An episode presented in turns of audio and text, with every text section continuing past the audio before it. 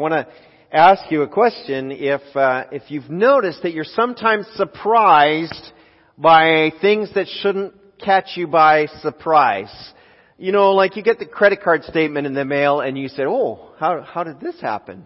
Ever done that, right? Or or uh, you know, obviously we're all getting older day by day and year by year, but then you look in the mirror and you go like, "How did this happen?" like what? What? Right? Or, or maybe you, like me, enjoy eating homemade pizza every Friday night. It's, it's been a family tradition for your years, and you do that every Friday, and then you look and you say, how, how did this happen? like, what's going on? Well, we are surprised sometimes by things that, that shouldn't surprise us. But we know it's not quite that simple. We, we shouldn't be surprised by the by the bumps and bruises along the way, but we often are because we, we let ourselves be surprised that there is an actual enemy of our soul. There's an actual enemy that wants nothing more than to take you down. It's, uh, it's not so much that you are a threat to the devil. Josh was just praying about that and as we closed that last song. But as a follower of Jesus, you share in and you make known the glory of God. And the devil hates that. He, more than anything, he hates God getting glory because he wants glory for himself. He wants attention for himself. And when God gets the glory, he hates that. And because you are a vessel of God's glory, he wants to destroy you. That's how, that's how he functions. And so, we are uh, going to look at this work of the predator or the enemy in 1 Peter chapter 5. So we're going to be in verse 8. We're going to read to the end of the chapter. We're focusing on verses 8, 9, and 10, but we're going to read the rest of it. So I know you've been standing, but to invite you to stand again for the reading of God's Word. 1 Peter chapter 5, starting at verse 8. He says this, Stay alert. Watch out for your great enemy, the devil, he prowls around like a roaring lion looking for someone to devour. Stand firm against him and be strong in your faith. Remember that your Christian brothers and sisters all over the world are going through the same kind of suffering you are. And in verse 10, in His kindness, God called you to share in His eternal glory by means of Christ Jesus. So after you've suffered a little while, and these people were in fact suffering physical persecution. He will restore, support, and strengthen you, and He will place you on a firm foundation. All power to Him forever. Amen. And then finally, verse 12 to the end, he's some kind of general greetings, as often happens in these letters. He says, I've written and I've sent a short letter to you with the help of Silas, your translation might say Silvanus, and uh, this would have been someone who was either scribing it for him or even interpreting for him or writing it down for him whom I commend to you as a faithful brother. My purpose in writing is to encourage you and assure you that what you are experiencing is truly part of God's grace for you. Stand firm in this grace. Your sister church here in Babylon, okay, let me make a comment about that. Yours might say, she who is in Babylon. Babylon is a, is a reference, it's a, you know, kind of a metaphorical or cryptic reference to Rome as a, you know, a place of, um, you know, kind of an anti-God place. So uh, he's saying the church in Rome. Your sister church here in Babylon sends you greetings, and so does my son Mark. It's not an actual son, that's somebody that Peter was mentoring, and uh, actually probably wrote the, the Gospel of Mark through Peter's direction. Verse 14, greet each other with Christian love, or with a holy kiss, and peace be with all of you who are in Christ. We thank the Lord for His word. Let's be seated together. You have an enemy, he says, prowling around like a roaring lion. You know, some people get spooked talking about evil, talking about real, actual evil. Um, some of you like watching scary movies because, you know, you like being scared. And some of you feel like, oh, you know, this is a scary thing to talk about evil. And maybe you're a little superstitious about it. And so you're worried that if we talk about the devil, that you're somehow now more vulnerable or more at risk of the devil's uh, work. Well, the, the truth of that is that you and I are already and always vulnerable and at risk if, There's an if here if we're not aware about the way he functions or the kinds of things that he's up to. Many years ago, Christian recording artist, and we've talked about Keith Green before, but Christian recording artist Keith Green wrote a song, um, it was just called No One Believes in Me Anymore. And it was a song, he, he wrote it from the devil's first person perspective. You know, he, says things like, I used to have to sneak around, but now they just open their door. No one's watching for my tricks because no one believes in me anymore. And that's kind of was that theme of the song. No one, I can do whatever I want because no one believes in me anymore. The, the, the devil speaking. And you know, that's kind of true. I mean, pretending that the devil is not real, that he's just sort of a, an idea or a concept, right? Pretending that the devil is not a real personality, uh, only makes him more dangerous. Only makes him more of a threat. Pretending that practices like the occult, uh, practices, I should say, of the occult, things like palm reading and, and psychic readings and, and, and card readings, or pretending that things like horoscopes or Ouija boards, that those aren't harmful or those aren't real, that they're just entertainment. Pretending those things aren't real is what gives them power over people's lives. Because they find a way in and they begin to set up strongholds for the enemy. Peter's warning, and you can read it elsewhere in the New Testament in particular, is that the devil is intentional. He's scheming. He makes plans to destroy. It's, he, he stalks his prey like a lion in the wild. Look, you don't need to be afraid of the enemy. But you need to be aware and you need to be wise about how he, how he functions. Jesus faced the devil head on. When he was in the wilderness, Jesus had been baptized. He went into the wilderness led by the Holy Spirit, and it was before he launched into public ministry. And while he was there, he was tempted. He was fasting. He was tempted by the devil for 40 days. And in, in that time, Jesus faced the devil head on, and he, he did so with uh, Scripture. He did so with a solid uh, recognition of his identity. He was alone, but the angels also ministered to him. But um, you, you know, we, we have the help of, of the Lord with us. But listen, you are at your most vulnerable when you isolate, when you get out of the pack, when you let yourself sort of stay away from God's people, when you're alone and trying to do this your own way, when you're not doing anything to strengthen and build yourself up. No one knows what you're going through. No one's kind of helping you be accountable. No one's uh, challenging you to grow spiritually through good spiritual friendships. Now, I will say this. When you are in a pack, when you are in a group, when you are in a, small group setting or relationships of, of spiritual significance, uh, you're going to have people who have your back. Spirit, look, you do not need to be afraid. You just got to be wise about that. Jesus was was wise in his his you know defense, resisting the enemy, and you can be too. The, the point is this, you're going to face trials. You're going to face opposition. You're going to face temptation. I like how Callista said it this morning. With, with Jesus as the Lord of your life, you're not storm free, but you're storm proof. Um, that's a great way to put it. Um, and just because you trust Jesus does not mean that you live on easy street. So then, really the question is, what are you going to do about that? Like, how are you going to do this? How are you going to manage? So I want to pull three little keys out of here of how to resist or, or how to thrive in trials and opposition. If you're ready for me. The first found there in verse 8, just jumping back to verse 8 where Peter says, stay alert, watch out for your great enemy, the devil. What's this about? This is about a mental clarity. Stay alert, watch out.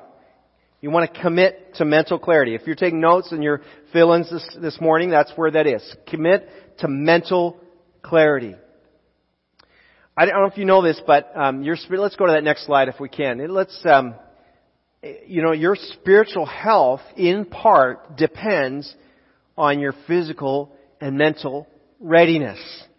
New, New Living Translation here says, "Stay alert, watch out." Can be more directly translated be sober minded and watchful. Now, what does that mean? Well, sober mindedness, in part, is an attitude. It's a way of functioning in your life that you're staying clear, but it also literally means to stay sober. And I, I would just put it this way. Don't compromise your ability to resist the devil by clouding your mind and your body with eating and drinking that leaves you intoxicated and foggy and, and unclear. Look, lots of things that are legal, right? Doesn't mean to say they're good for us or wise for us to do. And so just because something's legal doesn't mean to say you need to use it. And so I'm, you know, if we talk about, I, yeah, of course I'm talking about things like alcohol, marijuana, but there are other things too, just overeating or uh, overindulging in ways that just cloud your mind, fog you up, make it difficult for you to really have a clear mind. Keep yourself healthy and active enough so that you can stay on top of things mentally because it's part of what helps keep you sharp spiritually, helps you watch for that lion who's, who's stalking you. Um, you want to remember the fate of the calf separated from the herd. It's a pretty brutal image of that calf being taken down. He's easy pickings for the line. He's not even watching what's going on. He's just chowing down on the grass, and all of a sudden it's all over for him. So commit to mental clarity. Be alert and be sober. Now, he, he carries on there. There's another one that in, Peter mentions it in verse 9. He says this, stand firm. Um, verse 9, stand firm against him and be strong in your faith. Remember that your Christian brothers and sisters all over the world are going through the same kind of suffering you are. Stand firm against them and be strong in your faith. Well, what does that mean? This is about committing to a spiritual vitality. Spiritual vitality. What is vitality? Vitality just means life. You know, if you're, if you're very sick, you go to see the doctor, they, they, take what? Your vital signs. Signs of life. Are you alive? Do you have a heartbeat? Uh, you know, is, are you, you know, what, what's going on with your body? Commit to a spiritual life or a spiritual vitality because to stand firm or literally to resist the enemy is, uh, means you're alive. It's not the same as ignoring the enemy. It's an important distinction, I think, to draw. Um, I've been dealing with a problem in my in my toe this week. There's way more information. You don't really need to know this, but I'm going to tell you anyway because it's a good illustration. I've been dealing with a problem in my toe, and while I've been trying hard to get sympathy for my pain, I was just hoping that if I just kind of ignored it, the problem would go away. And it's not going away. So uh, finally, late in the week, I go to the doctor, and the doctor says, "Yep, you got a problem. I'll send you to see somebody else," which is so helpful. Um, but listen, when when we just ignore something, when we ignore the devil, it doesn't mean to say he says, "Oh, okay, I'll I'll leave you alone." Right? We're not told to ignore the devil. We're told to resist, to actively resist, to stand against him. To do so, Peter says to be strong in the faith, to be strong in what you believe and what you practice. Um, I, w- I would say something like this, like having a good grasp on who you are in Christ, having a good grasp on what is the truth about the gospel of Jesus Christ. Stand firm in the faith. I want to illustrate this by interviewing somebody. I need somebody who is pretty good at what you do. Kind of an ex, maybe not expert is too strong word, but you, you're good at your thing. It's a sport. It's your work. There's no donuts today, no cash, no reward. Anybody want to help me out? Matt. Okay. Matt. This is Matt Hofer. Let's give Matt a hand right now. Volunteered. so I'm going to do a little interview with you, Matt. Matt, what is the area, your area of expertise? Poop and how it flows down the. I'm a civil engineer, so I. He's a civil engineer. Sewer lines and all that. Kind of how poop and how it flows. all right, that's good. I can work with that. Now, how did you get to be good at what you do? Uh, a lot of practice, and I did do some. Not that kind of practice. no, you're thinking. Well, no, I did do a lot of practice yeah. too, but um, yeah, just a lot of school and a lot of working through it with others more smarter than me. So more smarter. More smarter than more you. More intelligent than Good. me. Yeah. Now, would you say that you know all there is to know about civil engineering? No. Do you have you learned like are you going to have you stopped kind of trying to get more knowledge? It's funny you should ask that. No, no, I haven't stopped. You haven't stopped. You continue on. Yeah. So that there's more to learn and, and as you learn it, you can apply it. Correct. So in your field of engineering, how do you like hold your, how do you stand firm in your your field of expertise? Know what you're talking about, and you know, do research before you talk. Um, helps. Um, know what um, the laws and the rules are. Know you have to know the theory behind what you're doing, and so staying up on all that helps, so that you know this is what I know to be true. Poop flows downhill, you know, and and you know water behaves this way, and things behave a certain way. I know that, um, you know, Great. from experience and from um, from what I learned in school Excellent. and others. Thanks, Matt. Let's give him a hand. Very good. So if you learn nothing else today, you learn that poop flows downhill. That's good. But this is the idea. That's what we're talking about. If you were to apply that in a spiritual sense, this idea of a standing firm means you know what you're talking about. Means you develop relationships with people that, and he said, are more smarter than you are.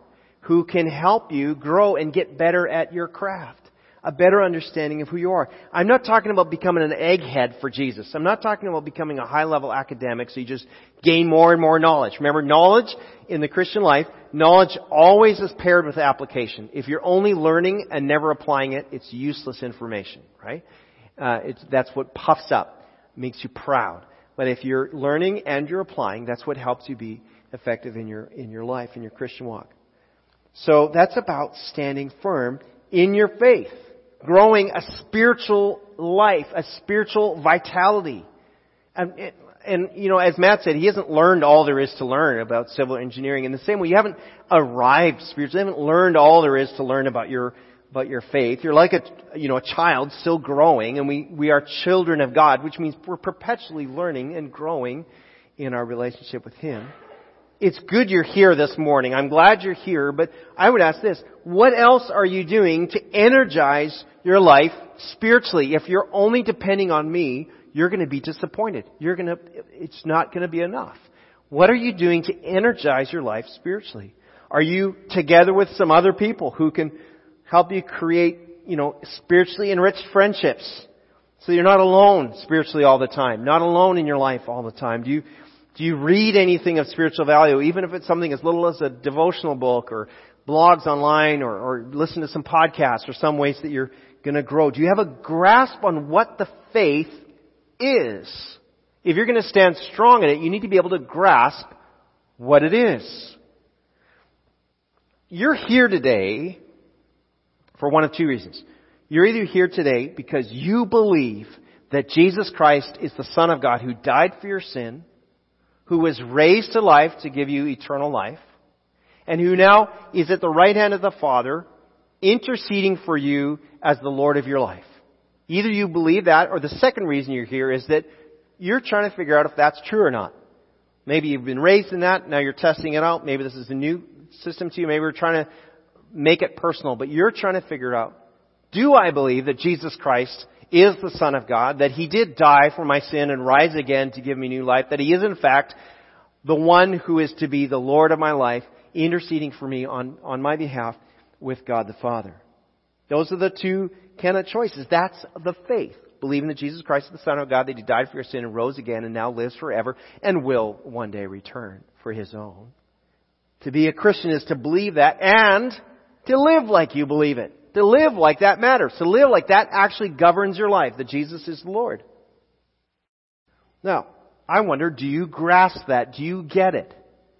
it? Is what I said about Jesus being the Son of God, is that firm enough that you can say that's the foundation of my life? That's what my life is built on.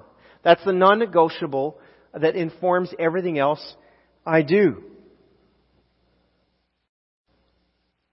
What is my faith? Now, it might be illogical. It might be unpopular. It, it, it might cause you some uh, mild persecution in your life to stand firm or to be strong in your faith. You, know, might have you might have friends or coworkers, maybe classmates who tease you, for being a Christian. They call you names. Maybe it's lonely where you are right now. Maybe you just want to quit. Maybe you just want to hide. Just don't want anybody to know that you do the church thing. You just want to get just get it done here for a couple hours. Maybe just because people are making it hard for you. And I want you to know this: people are not your enemy. The devil is your enemy, but the devil uses people to attack and topple Christians. That's how he functions. And so maybe it's a student in a college classroom and, and, and you've got a college prof who wants to sort of humiliate a student in the classroom for being a Christian. Or maybe it's a, a boss who mocks you for wanting to have Sundays off so you can be at church. Or maybe it's a, a neighbor, a friend, a family member who, who says, you still believe in those fairy tales?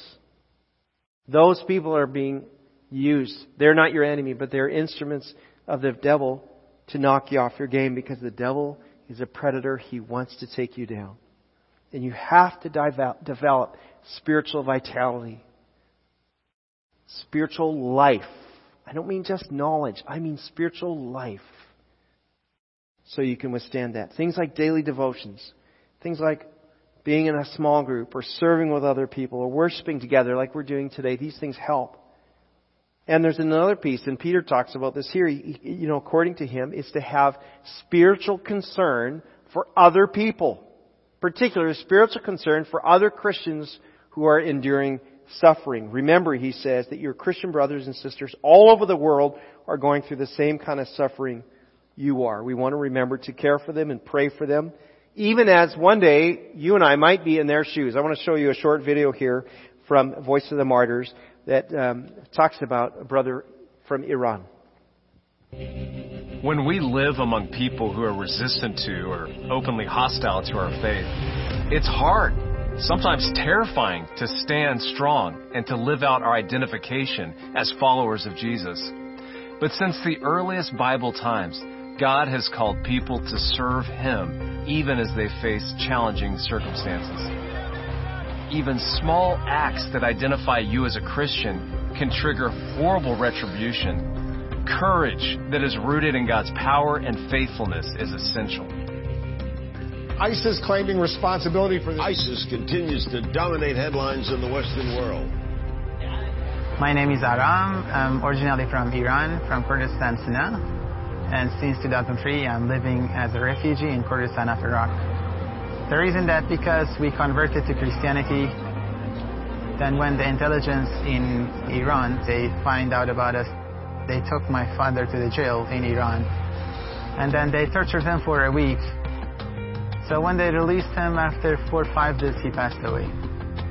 So to feeling this guilty stay with me for a long time. What, what my family are thinking about me all this has happened to them and they are facing difficulties because of me. I was really mad on myself. I didn't know that like I should continue on my activities and doing evangelize, going on missions or not. Then one day I'll, the, it was noon time that I fall asleep. Then I saw that there was uh, Jesus came to me. He just appeared to me and told me that it's right that you lost your earthly father, but right now you have me, so you can call me your father, your father in heaven.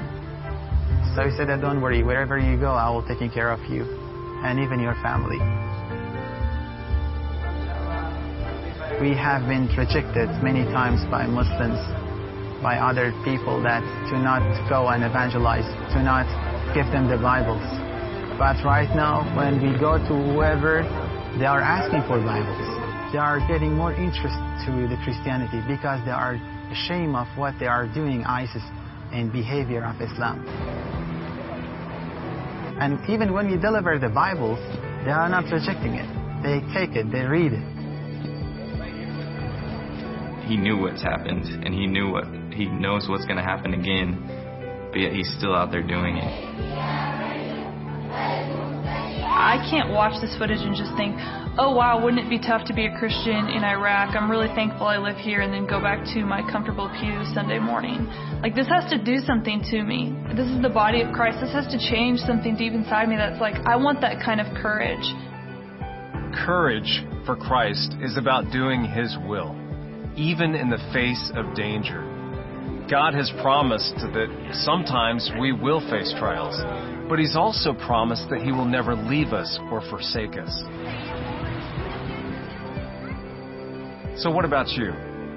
Can you say with our brothers and sisters in the persecuted church that nothing will stop you because you know that God is with you?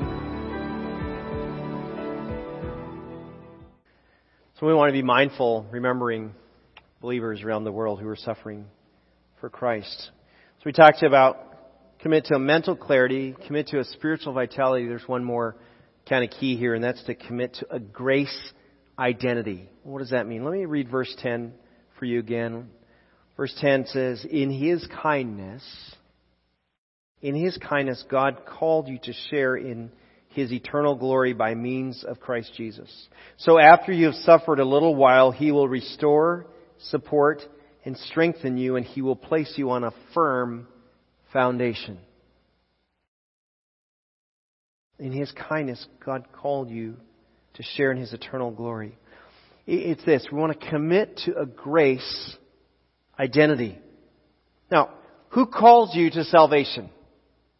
It wasn't yourself. God is the one who calls you to salvation. It's God. He initiates a friendship with you that, that to, to, to have with Him. He, Peter says that in His kindness He called you, or maybe a more literal translation is the God of all grace called you to His eternal glory.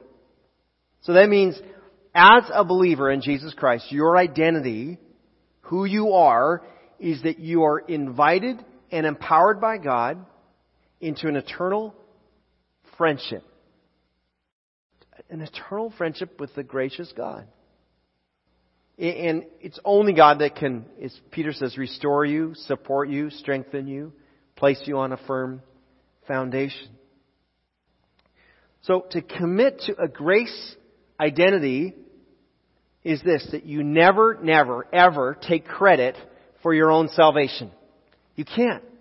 You cannot do that. You cannot take credit for your own righteousness. Now, I do good works and you do too. You give, you serve, you help, you love people, you, you, encourage, you use your spiritual gifts. Those are all great things. Those are good works that you do. But your righteousness and my righteousness, righteousness means right standing with God. My right standing with God is not achieved by those good things I do and you know this to be true. My righteousness comes from the grace of God who initiated the friendship, who called me into relationship with Him so that I could be righteous. That's how that works. So when you remind yourself of your grace identity, it takes the pressure off you to be something that you could never be on your own. A righteous child of God. It means I allow Christ to empower me to resist the predator and his scheming attacks. When you remind yourself that I'm a child of God and I'm saved by God's grace, that means you're submitting to Him. And last week we talked about this humbling ourselves under the mighty hand of God, which is, we decide is a good hand. As we humble ourselves under the mighty hand of God, we're allowing God to empower us to live a God pleasing life for Him. It allows God to establish you on a firm foundation, as Peter says. So I just wonder about you is do you recognize that there is an enemy, a real enemy, who prowls around your life, who pokes and prods and looks for those vulnerabilities and weaknesses and knows maybe where you're likely to fall? I wonder if you know that, but I also wonder if you know that you do not need to fear, you do not need to succumb for these reasons, that you've committed to a mental clarity. I'm going to be sober and alert and watchful for the devil's work. I'm, I'm going to commit to a spiritual vitality. I'm actually going to grow spiritually, not just coast on what I learned in Sunday school as a kid, or I'm not just going to coast on, on high experiences at, at summer camp. I'm actually going to develop an ongoing, daily, weekly, intentional relationship with Jesus Christ that's going to give me spiritual strength so that I can stand firm in my faith. And it means you're going to commit to a grace identity, reminding yourself who you are, reminding yourself, I am a child of God. I'm saved by God's grace, not by my works, through my faith in Him. And when you understand and grasp that you're righteous not because you're good, you're righteous because God is good, that gives you strength to resist the devil. Now, two, two things. One is, you might say, oh, but Brian, I, I blow it so much, you have no idea. You have no idea how much I sin. I'm like, well, no, I don't, but Jesus does, and He loves you, and His His grace is greater. We sang two songs about God's amazing grace this morning. It's amazing because it's amazing, and God's grace is big enough to cover all that. If if we'll submit and surrender and bring those things to Him. So that's one thing that He is so good to us, hour by hour, day by day. The other piece is you may say, I don't I've never actually started this friendship with God that you're talking about. I, I, I intellectually I know God's there. Uh, intellectually I know that Jesus is a good person, all that things. But have you trusted Jesus to forgive you and, and make you a child of God? And that's the starting place for all these other good things, that righteousness that God can pour in your life, giving you and empowering you to be able to withstand the enemy's attacks. Will you bow with me as we close in prayer? God, we, we are, um, we wish there was no enemy and we wish there was just like smooth sailing all the time. That's what we would like. But God, we recognize that it doesn't work that way.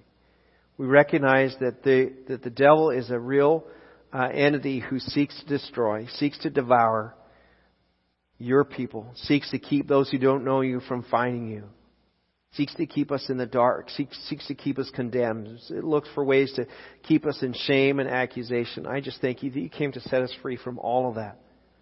And I just pray today, God, that you would empower your people with a refreshed uh, love for you and a refreshed passion to know you, to, to be sober and alert, to be to be spiritually alive,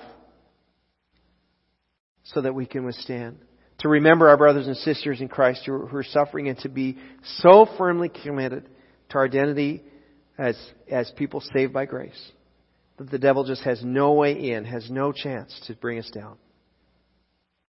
Church, as you're kind of thinking about heading into this new week, I would just urge you to make a habit of reminding yourself, I'm a child of God. Just we sang it today in that song. I'm a child of God. I'm saved by God's grace. I, I'm, I am a forgiven child of God. And if you're a person who has never given your life to Christ, today would be a great day to do that. To say, Jesus, I trust you to forgive my sin. I believe that you are the Son of God. That, that I can yield to you as the Lord of my life. And I will follow you all my days. That's the starting place for you.